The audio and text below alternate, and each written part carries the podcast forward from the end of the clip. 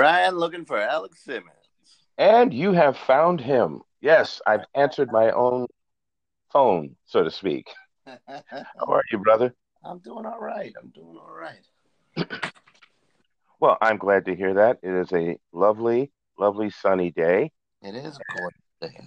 Yeah, the birds are singing and, and the wind's blowing and the sun is shining. Well, that's a good triple play right there.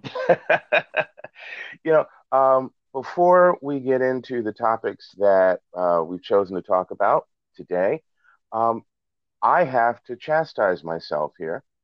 Um, yeah, I have to. I have to. I have to. Because this is the month of June, and there's something that happened in the month of May that I did not mention that I about very badly. What was that about? It was that one of the founding fathers of Tell the Damn Story, Mr. Your friend and mine, Tim Fielder, at the Mhm. East Coast Black Age of Comics convention in Philadelphia uh, around the 21st, I believe it was, of May, received at the Glyph Awards three awards. Three. Not one, not two, but three awards. The first one was uh, for Best Comic Cover for his Maddie, Maddie's Rocket book one. The second was for, I'm holding it up here, Story of the Year, Maddie's Rocket, book one. And the third was for Best Female Character, Maddie's Rocket, book one. Well, the Maddie part. Well, the, the Maddie, Rocket is Maddie, the Rocket is sentient and a female. yep, yep, Uh, yeah. So how about that triple play? Speaking of triple plays for uh, for Tim Fielder. Let's let let's hear it for the for the man. yeah. Congratulations. He's uh, as- as you know and I know, he is a man on a mission. You know, as one of the reasons we uh, uh, connected so well is that is there's a drive there to tell stories. Yeah. Um, and uh, one of the things that should be noted about uh, Mr. Fielder there is that not only does he want to tell stories, but he's always searching for a new way to tell a story, a better way to tell a story, a way that uh, mixes various visual passions he has. So not only is he, you know, winning awards and getting not- noticed for the good work and, and doing a TED but- Talk X, um, TEDx rather talk. but you know he's also moving the art form forward which is is something that we should you know make note of and and congratulate. Absolutely, and we got to you know again he's always with us in spirit, but he is running around even more than I am, and so um, we only get him now and then for these things. But you know, like he said, he's always with us, and we we get comments from him and things like that, and that's great. And we'll have him back here. what do uh, did he do his ted talk yet? He's done he's done a TEDx talk. Yes, absolutely. Um, I don't know if it's still on on YouTube, was it? But I saw it some months back. Um, I'll try and I'll try and look. you could probably google um, uh, i know there's a couple of different tiers of ted talk. Um, one of my former students who is now a teacher going for his phd uh, did a ted talk in which he mentioned me and it's uh, you can you can google it you know um, or search i guess you could search through ted talk as well but it's findable. So we would suggest that everybody go and google uh, tim felder Fielder, Fielder. ted talk fielder excuse me Tim- Fel- fielder ted talk and uh, take that journey Now, Chris, let me just ask you: Are you on speaker?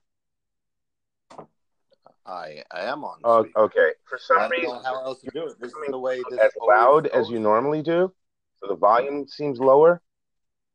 I don't know if you're not as close to the mic or or what, but I, I I, I think it's. I think it's an energy thing. no, not that. um, How's this? I'll speak a little louder. How's well, I would say get closer to the mic if you can, because I want to make sure we don't we don't miss anything. Well, I. Okay. Um, and it's funny because you were just talking about Tim, and you're talking about a, you know man on a mission. I always call myself man on the move. He's man on a mission. Um, we have to come up with one for you, but I think that in its own way, that is a sort of a nifty, sneaky. Not that you meant it that way. Uh, segue into the topic of today, which, uh, if you don't mind, I'll, I'll do the little intro here, which is that as much as Chris and Tim and Jamal and Scott and Diana and all these artists that I've worked with or had the pleasure of uh, have the pleasure of knowing over the years, we've all you know really put forth an effort to do our best work to to be professional to deliver when we say we're going to to to turn out quality material which doesn't mean we we always hit the mark doesn't mean that every adventure creative adventure is a successful one or joyous one. And I find that, you know, especially when people are starting out or trying to, you know, keep keep up the momentum, keep up the enthusiasm as they're trying to build their rep, you know, you get hit with a few blows now and then, or you you, you mess up, and it takes you down a number of pegs, sometimes more pegs than it should. So I thought what might be useful today is for you and I to talk a bit about some of our, you know, what I call toughest writers' tales. You know, what what were some of the the walls we ran into, or you know, what happens when when when you know it all just sort of collapsed, uh, fell apart, uh, burned out, or didn't work. You know, and how did we handle that? Going first, or am I going first? Oh, I think you should go first.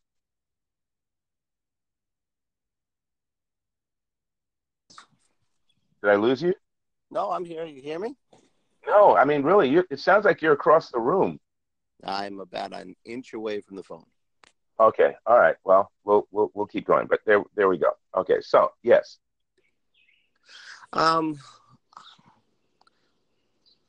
I don't know about projects that um, that got away from me. Um, I know ones that have taken longer um, and that I've I've had a rewrite. Um, I think one of the things one of the things that I come across uh, when I'm having trouble writing, uh, the answer for me is always, well, how well do you know the characters? And almost without exception, I find that the problem in the piece is because I haven't made a decision about what the character would organically do. How how would that character work in that story? Um, for example, uh, I'm I'm way beyond a deadline with a blackjack story, and it, yeah, okay, this one comes down to one question, just one simple question, and I keep going back and forth.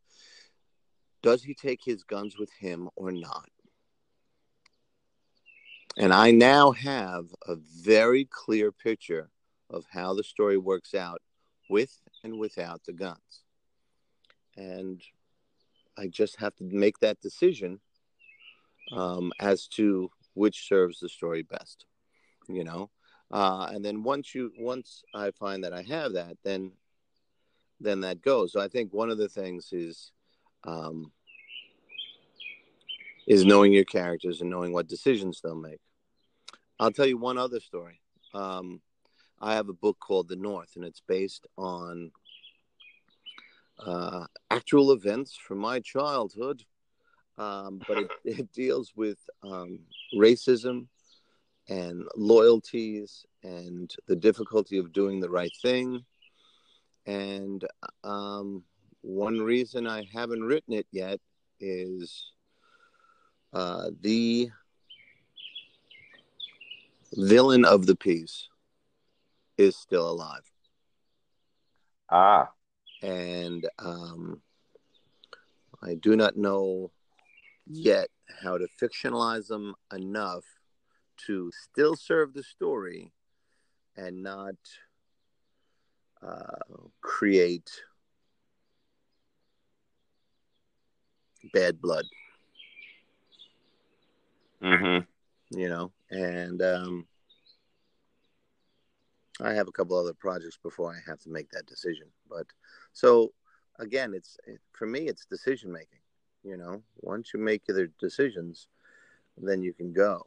Um, I know that I I have a really good story that is out right now, and the world doesn't want to hear it right now. At least not the way I'm presenting it. You know, America is is very div- very divided. I think there's uh, actually actual actually I think there's numerous divisions, um, but major ones where the one side will not listen to the other side, and you know the blame will be depending on where you're standing. It's the other side's fault, you know.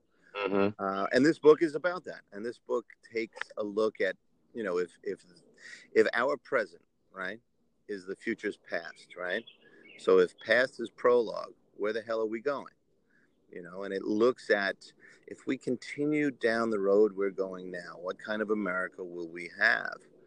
And um, the way it's been presented you know, with a fist in the air and kind of a red, white, and blue fog on the cover, and a title called "A Simple Rebellion," has um, has not been embraced. Uh, it's got about four or five really strong reviews on Amazon, um, and it's sold maybe a quarter of what I was hoping. Um, mm but my marketing of it has been uh, received with the most violence I've ever received. Uh, oh my goodness! Yeah, reply. I'll put a, uh, something out uh, on as in, as um, innocuous a platform as Instagram. You know, um, and the response that will come back is, "You should just die." Uh, and and I've been called um, communist and fag. um, I haven't been called fag since the '70s in in the Bronx.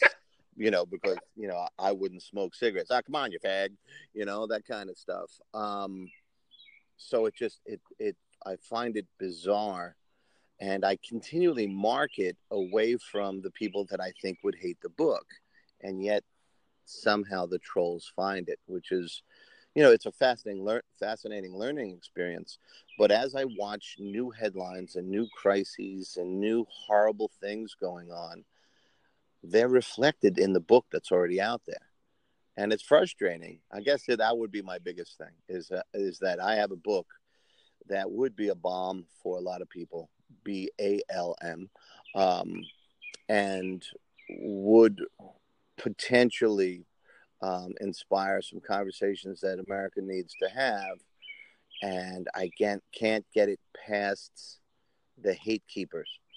Um, and that's, you know, it's so, it, thank you. It's so frustrating that I've thought of renaming it. I've thought of remarketing it because it's, it's, you know, the, the hero is um, a beloved aging comedian and there is a lot of humor through it. It just gets darker and darker and darker. You know, one way you can look at this book is that, you know, it's the end of uh, humor in America. It's the end of the sun in America, the the, the happy times, or if we continue to, to be at each other's throat. Um, but I, I don't know that that's going to fare any better. You know, um, it's interesting. Uh,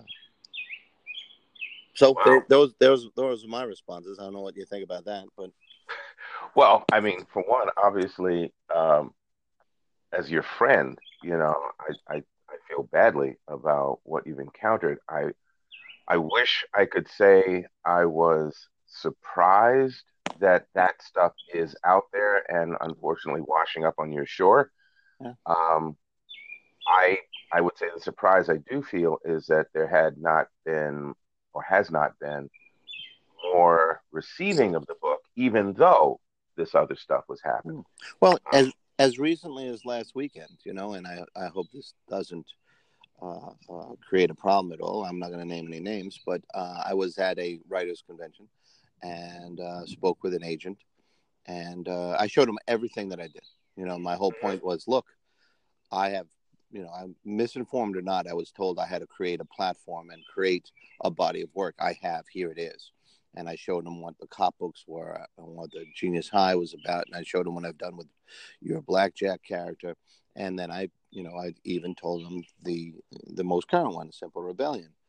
And uh, thank the god the gods that he was interested in anything but he went back one he he kind of gave me a nod about simple rebellion and said that's a hot topic right now this one over here i'm interested in you know so okay you can see anything you're interested in and hopefully something good comes from that but it was interesting to see you know yep not going to touch it and yeah. i understand i understand 100% you know um, but I look, and, you know, I listen to podcasts as we both do.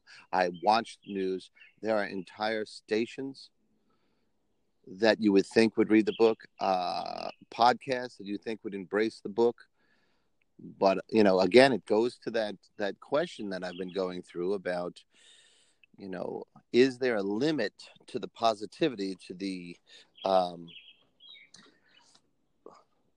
the good that independent or self publishing. They keep pushing it as self publishing. Independent publishing is if someone else publishes you with a small company.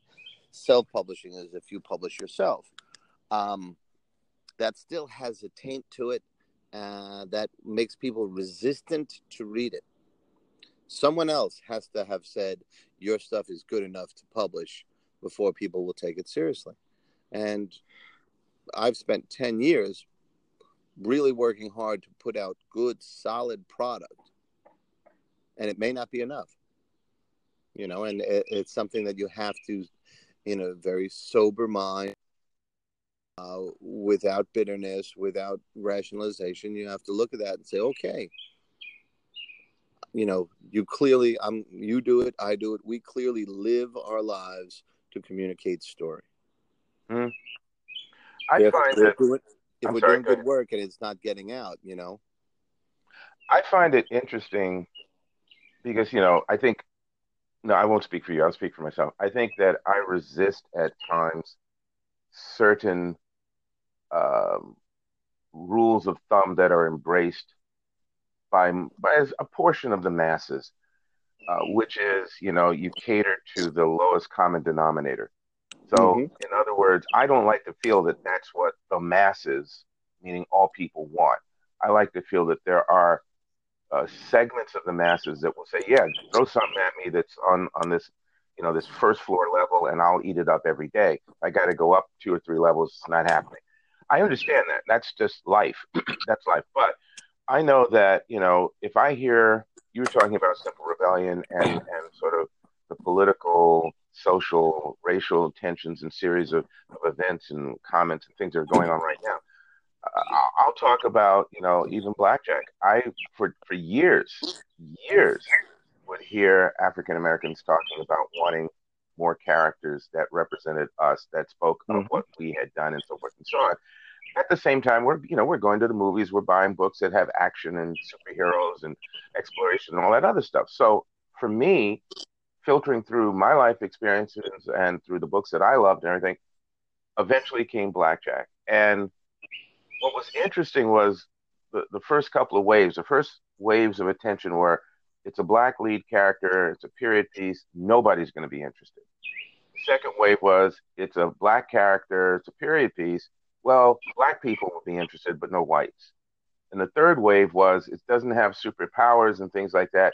So the comic book industry is not going to deal with this. You know, maybe the adults might kind of sort of look at it. Well, the book started coming out, and I got segments of all of those arenas that they told me we wouldn't get, including European interest. Now, the book never blew up to gazillions of copies. the way certain books did that had you know a lot of TNA and you know a lot of gadgets and things like that. But it developed a following, a, you know, and, and I'm gonna I'm gonna call it a a dedicated following that even during a couple of the periods of time when I was not publishing any of the stories, I couldn't go to a convention, walk the aisles, and not have people stop me and ask me about the book. Or when are you doing mm-hmm. the next one? Or I love that story that you did with such when he was in China, when he was in Japan, when he was this, when that. You know, it's like, whoa, some people even telling me how much it meant to them. So I think you and I both have encountered realities that marketing is a beast all by itself. Yeah. Reading your audience is another head on the Hydra. Finding your niche and, and reading the audience and getting that material out there. All of these are beasts we have to deal with. And in the terrible tales that writers must tell, meaning our experiences, not necessarily the stories we're making up, um, that's that's one of the ones that we need to talk about more because whether it's independent, small press, self-published, or even the majors, and I've got adventures in all of those.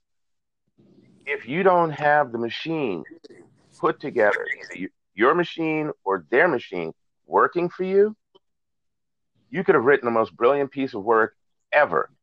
Mm-hmm. And folks won't find it. It will not be heard through the rest of the noise. So, what you're talking about on, on a personal level for me is is frustrating. And I'm sitting here at the back of my head thinking, you and I on separate conversation need to put our heads together with a couple of other people and really look at this. But you know, right now I'm going to say that uh, the backlash, yeah, well, you know, we knew the job was dangerous when you took it, but yeah, in terms sure. of getting getting the people who would be behind this sort of thing to raise their hands, step up, stand up, whatever, that's that's the next battle. That's the ongoing battle for for and you slash us. You know, and I, you know, I'm I'm in the trenches with you, and like I said, and we will we will talk about this. I think it would be a different thing if we were getting purely negative reviews on our work. On, yeah. Uh, oh yeah. uh, stuff oh, you yeah. do because you have a whole range of stuff you do from uh, you know things that you've done that has had legs despite what the company has you know like Orpheus of Batman is still mentioned once in a while, even though he was killed off years ago. Mm-hmm. Uh, stuff you've done with Scooby Doo, the stuff you've done with Archie, um, and of course your Blackjack characters and and the uh, Kids Comic Con and all that stuff. You have gotten again and again and again. Hey, that works for me. Hey, that works for me. You have even gotten and I remember thank I was so grateful for you for you doing this. You videotaped a kid one time who came up to you to talk about a blackjack story that I had written, and you ah, said, yeah. oh, and hit the video and all that stuff, and it was, you know, it's those little moments that keep you going. You know, um, I've gotten on each of the things that I've put out, uh, I've gotten four and a half to five um, stars. You know you know that there is at least some quality there. And would would an editor say listen we need to do this and this? Okay maybe sure would i say yes i'd say hell yes you know but i know that the the, the, the guts of uh, of it is there and the ideas have merit and are getting across to you know that small audience well, well uh, the other thing we look at too is you just said editor would an editor well you you're not the person who puts out a book without anybody else reading it Oh, true. You true. have editors working oh, yeah. on I, your on your material.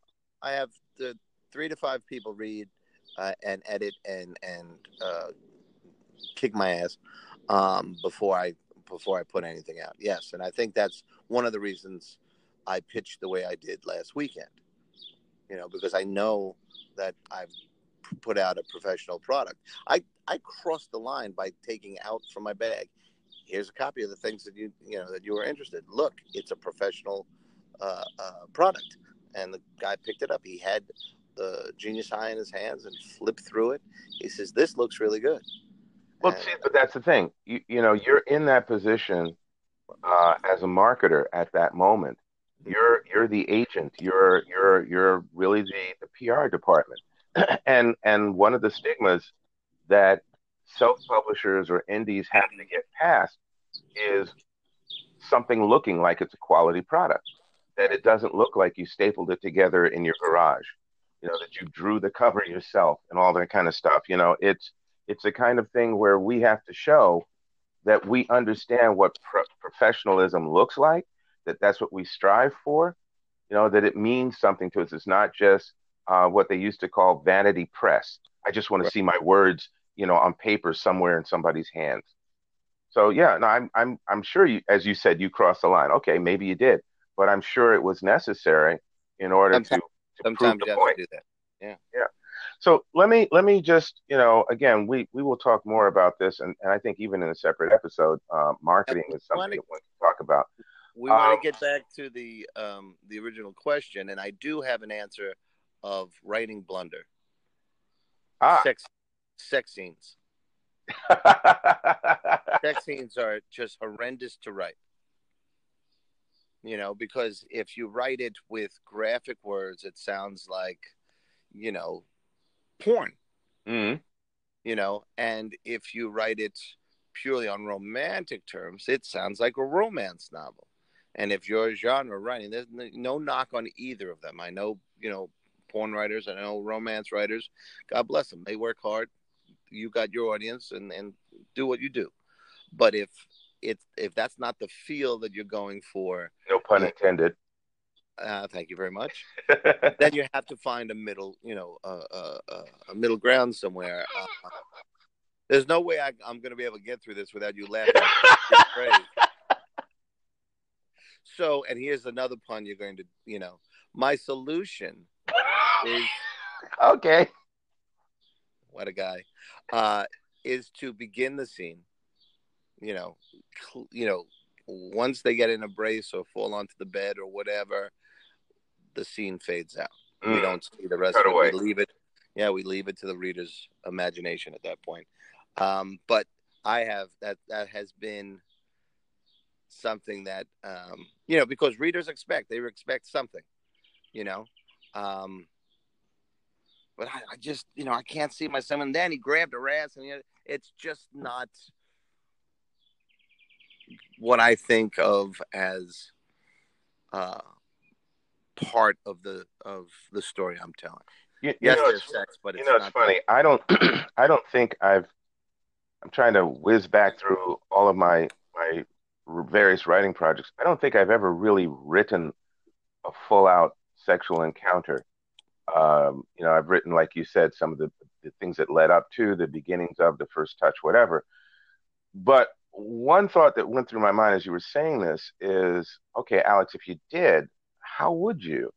And I, think it would depend for me, and this even jumps back to something you said at the very beginning about character. It's the voice of the character that would determine how I handle the tone of that moment.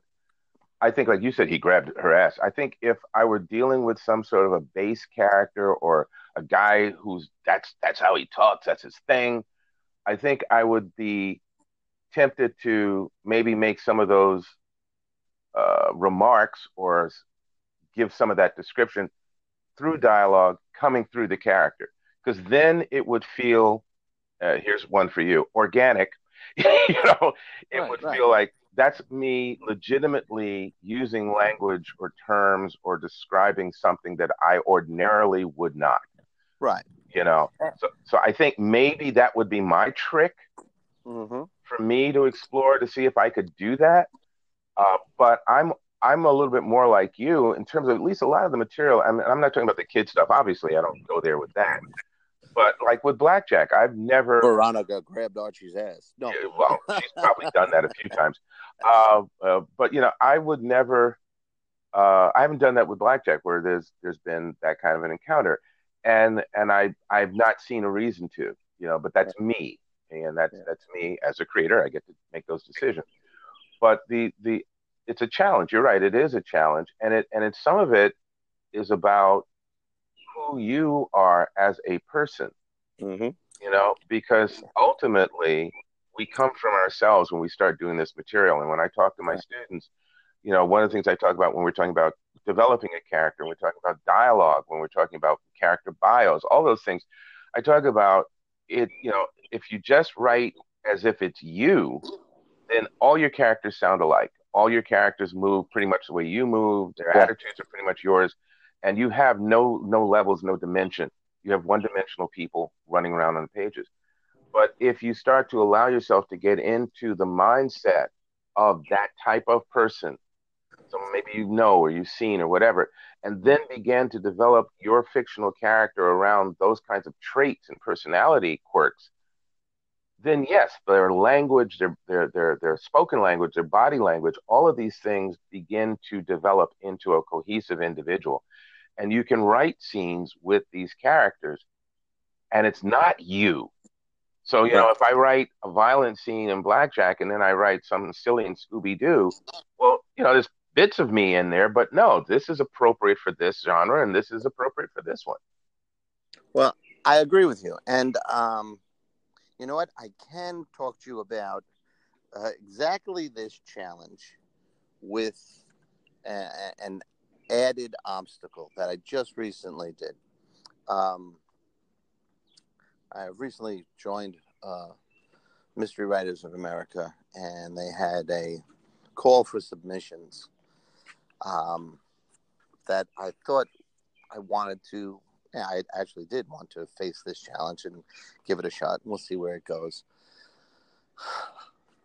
And much to my surprise, you know, it, it, the the conceit is somewhere in the story. It's kind of a YA story, but somewhere in the story, the character will meet or see or witness my first murder. Mm. That was the right?